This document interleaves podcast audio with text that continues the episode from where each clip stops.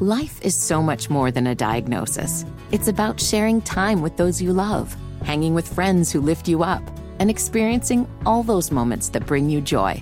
All hits, no skips. Learn more about Kisqali Ribociclib 200 milligrams at kisqali.com and talk to your doctor to see if Kisqali is right for you. So long live singing to the oldies, jamming out to something new, and everything in between. Boy, certainly one of the more iconic moments this state, the return of Michael Jordan. And among other things, Bob Costas has been a part of whether it's Bob Knight, certainly the ABA days.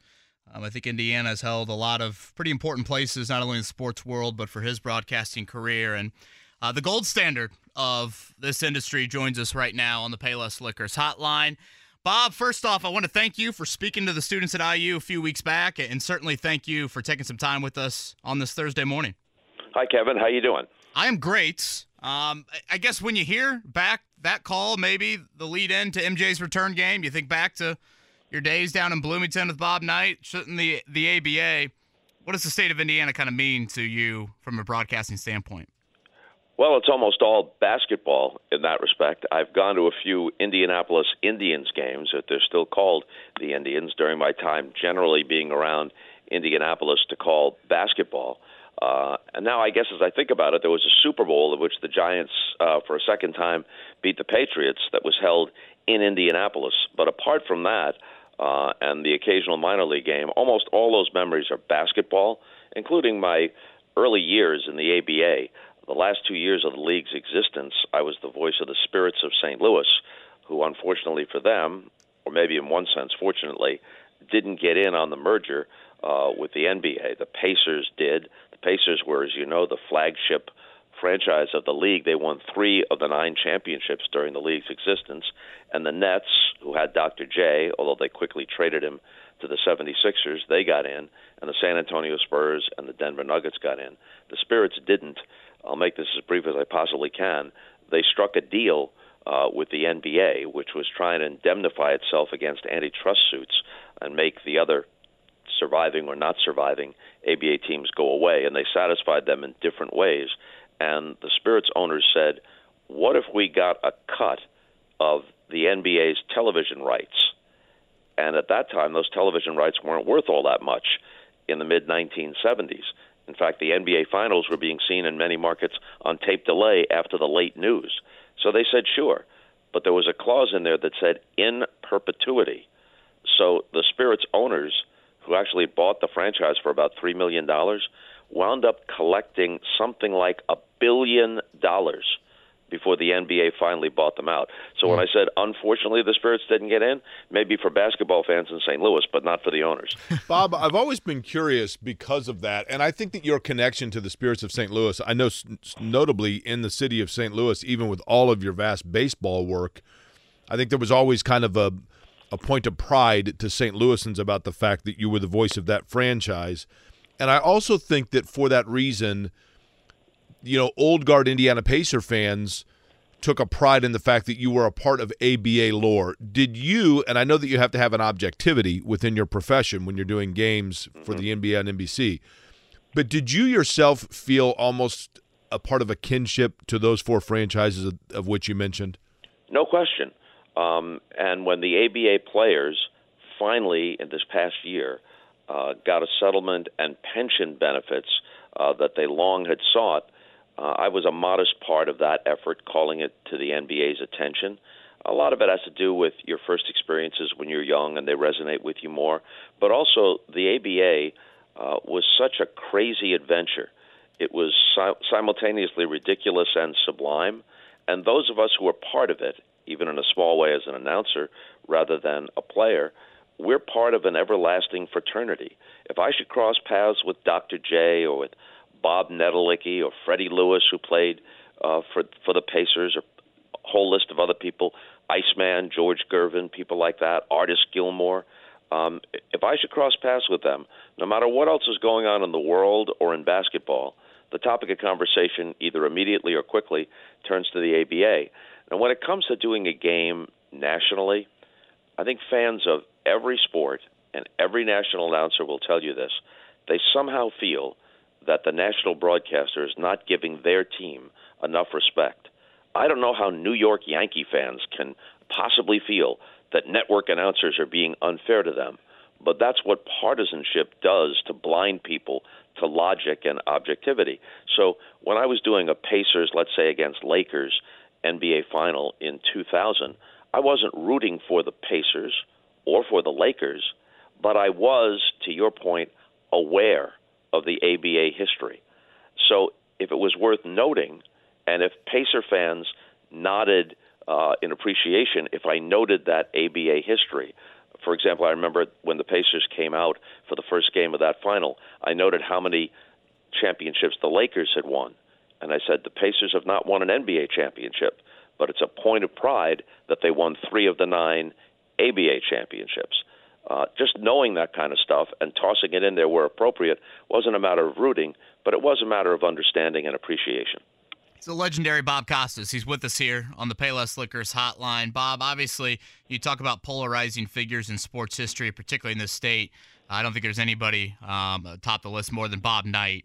Uh, your interactions with him on, off the camera, how would you describe that relationship? We had a very respectful, appreciative, and friendly relationship.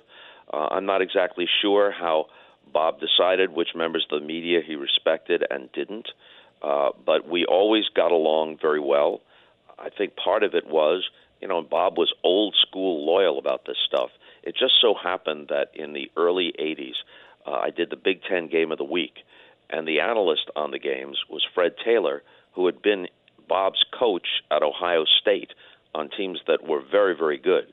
Um, Bob, I think, was a sixth man on those teams, but he was very loyal to his coach. And because of that connection, uh, I think he um, had a fond view of me. And he was willing to sit for interviews with me, some of which were just reminiscing and telling good stories. And Bob could be a great storyteller. He had a sharp wit. Um, when I say had, he's receded from the public eye for the most part now. So I'm thinking back on on those moments. But also, Bob was willing to sit for some rather pointed questions. It was never antagonistic, but I tried to make it journalistic, and I think he appreciated that. He never he never bristled at any of it. He'd state his case and maybe push back, but he understood that that was my job and he had his, and so we always have had a very good relationship. Bob, I would think in terms of relationships, Bob Costas is our guest on the Payless Liquors Hotline there is a, a, responsibility in broadcasting, as I mentioned, like an objectivity, but sometimes that can be compromised internally, I guess. I'm thinking of this, and if the timelines don't add up, I apologize. But I'm guessing that at some point, O.J. Simpson would have been a colleague of yours. Of course, he was, um, yes. Yeah, and so you're doing the NBA Finals in 94, and you're having to you know to to juxtapose between the game behind you and then throwing to Tom Brokaw in the studio about this fall from grace of your former colleague. When you look back on that, do you have like almost first person recounts of it, or was it all kind of a surreal blur? And was it a challenge to just in that moment grasp everything that was taking place?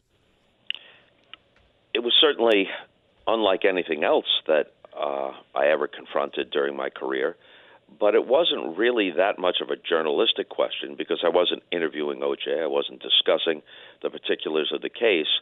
By then, the murders had happened on Sunday. By then, it's Friday, game five of the NBA Finals between the Rockets and the Knicks at Madison Square Garden. By then, OJ had already been charged with the crime and described by the police as a fugitive from justice. So that much was known. And what was happening was, as those old enough to recall it will vividly remember. Uh, he's in a white Bronco being driven by his former teammate and longtime friend A.C. Cowlings, and it's moving down the 405, one of the freeways in Los Angeles, and you couldn't even really call it a chase. It's almost like it's a slow speed thing, and there's all kinds of helicopter cameras. So for hours, this this process of the Bronco making its way to who knows where. Eventually, it was his home in Brentwood, and the country, of course, was riveted by this.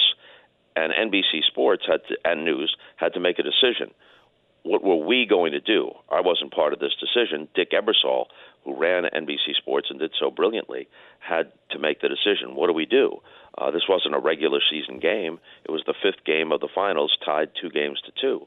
And so part of the time they had me come on the air, halftime or pregame show, throw it to Tom Brokaw. Uh, another part of the time while the game was going on, sometimes we went full screen to the game. Other times, half the screen was the game, and the other half was this Bronco just moving at about 30 miles an hour down the freeway with almost no other cars around it. Of course, at the time, we didn't know how it would resolve itself. Uh, AC Cowlings had said they had a, a car phone, which then was not a given. Uh, most people didn't have cell phones in 1994, uh, but Cowlings was in touch with the police, and so he's telling them that OJ has a gun to his head. So we don't know if he's going to shoot himself in the car. We don't know when the when he finally arrives at his home in Brentwood whether he'll surrender peacefully or whether there's a confrontation with the police. Nobody knows. So it's tremendously tense. And many of us at NBC had worked with OJ, and whatever we now know or think we know about him, all we knew him as was one of the most personable and friendly and enjoyable to be around people uh, that we had worked with. Ahmad Rashad was especially close to him, and Ahmad was very shaken. Uh, OJ wrote what could only be interpreted as a suicide note, and the police had that note that day, and portions of it were known to the public and he mentioned many of his close friends. Ahmad was one of them. So, did we have a personal stake in this? Yeah. There were people who were weeping, but there's a professional job you have to do. And luckily for me, it didn't require me to speculate about any of the aspects of the case or anything like that. It was evident what was happening. Tom Brokaw described it as a Shakespearean tragedy or a Greek tragedy, I can't remember which. Um, and that's what it was when you consider what OJ had been and the circumstances now surrounding him. Um, and so I think the only thing to do in that situation was to be as down the middle as you possibly could. There was no need to embellish it or say how tragic or awful or terrible or dramatic or theatrical it was. It was apparent to everyone watching that it was all those things.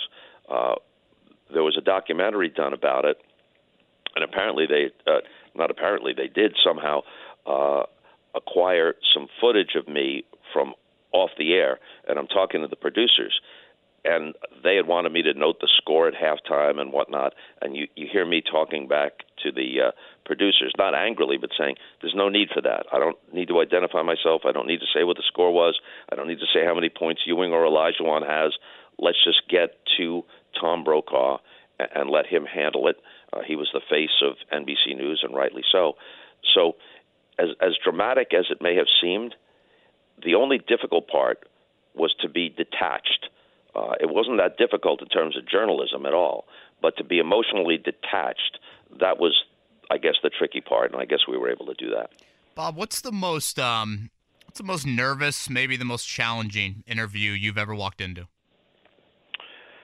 Um, you know, this is not really that uh, a question of journalism that much, but I think this is true for all of us. The stuff that really struck you when you were young has greater meaning. And so when I interviewed Paul McCartney for the late night show that I had on NBC after David Letterman, which was not a sports show, we had occasional sports guests, but mostly it was across the spectrum of interesting people. So McCartney at that time, he's much more accessible now. The landscape has changed in media, but at that time he had not done a televised interview in the United States in 10 years. Um, and as he sat down, it was 1991. As he came into the studio, couldn't have been nicer. Put me immediately at ease. Despite his mega fame, he was a very approachable person. Is a very approachable person. Uh, all I can think about is being 11 years old and sitting on the floor in the living room of my parents' home and watching the Beatles in black and white on the Ed Sullivan Show, which was a huge thing in 1964, uh, and wondering, and I didn't often have this thought, but wondering, I wonder if the people I went to school with, to grade school and high school, might be watching this and saying, "Oh my gosh, Bobby Costas is talking to Paul McCartney." So it was for that reason. Um, you know, if you're of a certain age, interviewing, let's say, Wilt Chamberlain might be more intimidating than interviewing Michael Jordan or LeBron James because Wilt Chamberlain was a big deal when you were a kid. So I don't know that it was it was challenging or nervous, but a certain kind of excitement more than anxiety attaches itself to moments like that. Well, Bob, I think the thing that Bob Costas is our guest on the Payless Liquors hotline.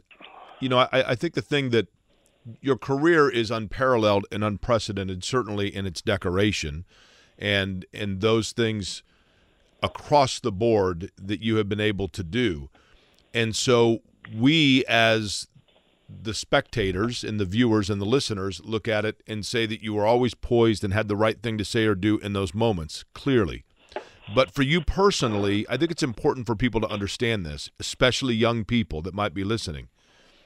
I'm guessing there had to be a moment in your career where, despite the accolade, you felt that you failed yourself or fell short of where you wanted to be. And I think it's important for everyone to realize that even the very best of the best have moments or days where the bar was higher than where they felt they were. Can you tell me one of those moments and how you handled it? I can think of a couple. I'll confine it to one. Um, in 2012, December of 2012, Jovan Belcher, uh, linebacker with the Kansas City Chiefs, murdered his fiancee and then went to the Chiefs training facility and in front of his coach and the general manager of the team – shot himself in the parking lot and killed himself. Uh, so it's a murder suicide situation. And I think it happened on a Friday. And so throughout the weekend, whether it was ESPN or other sports outlets, and all the pregame and halftime and studio shows, NFL Network, and all the networks that carry games on Sunday, they'd all covered it from various angles. And usually, uh, I was hosting the pregame, halftime, and postgame from the site of the Sunday night football games, which was the most widely seen stuff, uh, widely seen programming in all of American television at that time. I guess it still is. So by then, everything that could be said from a certain direction seemingly had been said. And I didn't know that I was even going to be on at halftime that night because they had devoted the entire halftime. They didn't even show any highlights. They devoted the entire halftime to interviews with Chiefs players and personnel. And then, with about four minutes to go in the second quarter, they said, We'd like you to do 90 seconds. And Jason Whitlock, who ironically has since gone on to become something of uh, a hero of the right wing, uh, which is fine, that's his choice, he was a very prominent Kansas City sports writer. He'd played football himself and he was based in Kansas City. And he wrote a long piece which was available online uh, on Sunday. And a producer handed me that piece, highlighting a, a portion which Jason had written about a gun culture in sports and in America. Not gun control, not anti Second Amendment. I don't think there are many people who have a problem with a sane interpretation of the Second Amendment. but he was saying that there is a, an attitude toward guns uh, that has pervaded parts of the sports world, and it never leads to anything good. And I quoted that. I didn't have enough time, I thought, to put something together myself. I quoted that, and I really misjudged how volatile an issue that is, and how to this day there are people who think that I would be happy if every gun in America, like all nearly 400 million guns in America, were confiscated or that I oppose the Second Amendment. No, I don't oppose a sane interpretation of the Second Amendment. As anyone can see in all the subsequent events since then, Sandy Hook happened only weeks after that, and all the other school shootings and, and mass shootings in this country, we have a problem. I thought it was self evident that that problem had touched the sports world. If you were to Google even today, athletes with guns, the long, long list of folly, criminality, and tragedy attached to that would take forever to read on the air. If, in fairness, you wanted to Google athletes with guns and something good comes out of it, that's a very, very short list. That doesn't mean that we should repeal the Second Amendment, but it is an issue. So I put it out there, and I was foolish to think that everyone would understand what I was saying. but it's such, or what Jason Whitlock had said, was such a hot button issue that people have, they go off on it. As soon as the subject is guns, there are people in this country, the NRA and others, who immediately go from A to Z, and the interpretation is uh, they want to take our guns away. They don't want us to be able to defend ourselves. Uh, they think that the gun itself causes an inanimate object caused the uh, the tragedy. Uh, they're putting the blame on the gun rather than on the perpetrator. None of which was true. But I should have been sophisticated enough to understand that that was the possible reaction. And then what, also in retrospect, I had failed to do was I could have. I'm fairly good through the years ad libbing on the air. I didn't have to have something written. I could have done it off the top of my head. And what I should have said in that moment is whenever tragedy intrudes upon our games, you hear a number of by now almost offensive cliches thoughts and prayers, and this really puts it all in perspective. And yet, that perspective seems to last for about five minutes until we begin obsessing again about the game or what our team might do in the second round of the draft. If we're really looking for some perspective to come out of moments like this, then a truly serious and ongoing conversation should begin about a number of issues. First and foremost, domestic violence.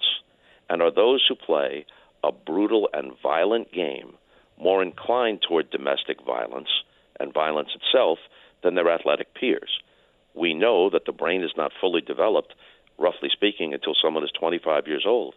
What about damage to the prefrontal cortex, which has an effect on impulse control? What about the possible witch's brew mixture of that with performance enhancing drugs, alcohol, recreational drugs? That's something we should focus on, along with the whole relationship of athletes and guns not talking here about anyone's responsible, lawful exercise of the legitimate Second Amendment rights, but about a certain attitude toward guns that pervades parts of society, including including the sports world. Now, I just said that to you off the top of my head. I could have said that that night and should have said that that night and put the focus on domestic violence. So it was a missed opportunity. I actually regret missing the opportunity to focus on domestic violence more so than I regret, although I do, the fact that a lot of people still, for some ridiculous, illogical reason, think I said something I didn't say or that I ever believed something I've never believed.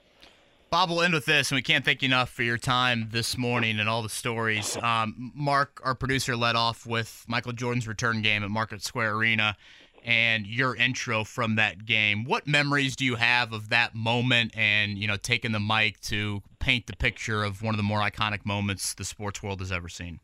Oh, it was a deeply dramatic moment. And I guess it might have been slightly more dramatic if it had happened in Chicago. But I think it was good that it happened in Indianapolis at Market Square Arena because basketball fans in Indiana, whether it's high school, college, pro, basketball fans in Indiana are deeply appreciative. They understand the history, and they appreciated the moment. Uh, they were very receptive to Michael Jordan, and they were very appreciative when he came out on the floor. And it's one of those little challenges. It doesn't really matter all that much uh, in, in terms of the history of the world, but it's one of those little moments where there's a challenge as a broadcaster. There wasn't any script. Whatever it was I said, I ad libbed um, and you didn't know for ex- exactly what the reaction would be. And so I think that we captured that moment pretty well, and that's what your job is. It's not that big of a deal, but you whatever your job is, you're a carpenter, you're a bus driver, whatever your job is, you want to do it as well as you possibly can. That's where the satisfaction comes, and I think we did a good job in that moment. Bob, my last question would be this: It is oftentimes I guess, the role of the viewing audience, the fans, other media people, to determine what we believe to be the defining moment of a broadcaster's career or their signature pinnacle call. But what is yours in terms of your viewpoint? When you look back on your career and the totality of your career and all of the great moments, all of the great sports, and the vast thing that that all encompasses, the one to you that you would most want people to remember about Bob Costas is which? Well, I guess if I had to pick one, it would be Michael Jordan's last shot as a Chicago Bull against Utah in the NBA Finals in 98 because the coverage of that game combined a couple of things that through my career I hope I did reasonably well. You want to call the play well, but you also want to frame the moment when it calls for it. Not every moment is worthy of that treatment, but sometimes uh, a situation will rise to that level. Think of Vin Scully's call of Hank Aaron's home run, his 715th home run, to pass Babe Ruth. And those who are old enough to remember realize that that moment was very, very different than when Barry Bonds hit 756 to pass Hank Aaron's record. That moment was freighted with not just sports drama, but with sociological significance because of the racism that Aaron had faced uh, as he pursued Ruth's record. Milo Hamilton called that moment on the radio. He was the radio voice of the Braves. And his call as a baseball play by play call is excellent. Scully, however, in the aftermath, after the tumult from the crowd had subsided, Scully said, What a wonderful moment for baseball and for America. A black man is receiving a standing ovation in the Deep South for passing a record of an all time baseball idol. Framing that moment in that way, when you hear what Vin said, and there was more, when you hear what Vin said in that moment, you realize that he captured not just the baseball significance, but the larger significance.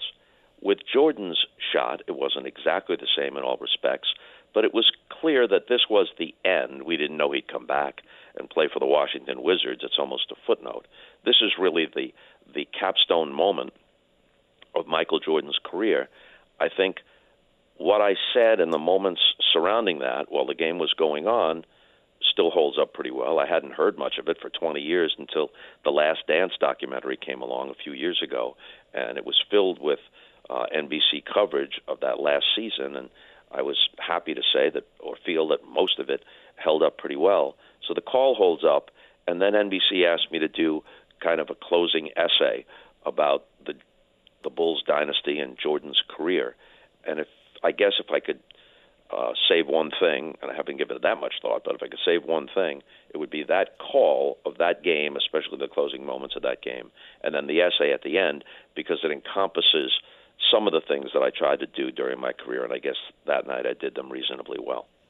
Bob, cannot thank you enough for again what you did a couple weeks ago, just the thrill of a lifetime for those students in Bloomington, and I thought it was just great storytelling and, and the core beliefs that that true and pertinent one. I know I said that to you, but that's the one that I think stands above the rest for me. So I appreciate you doing that, and certainly appreciate you giving some time with us here on this Thursday morning. Thank you. Thanks very much, Kevin.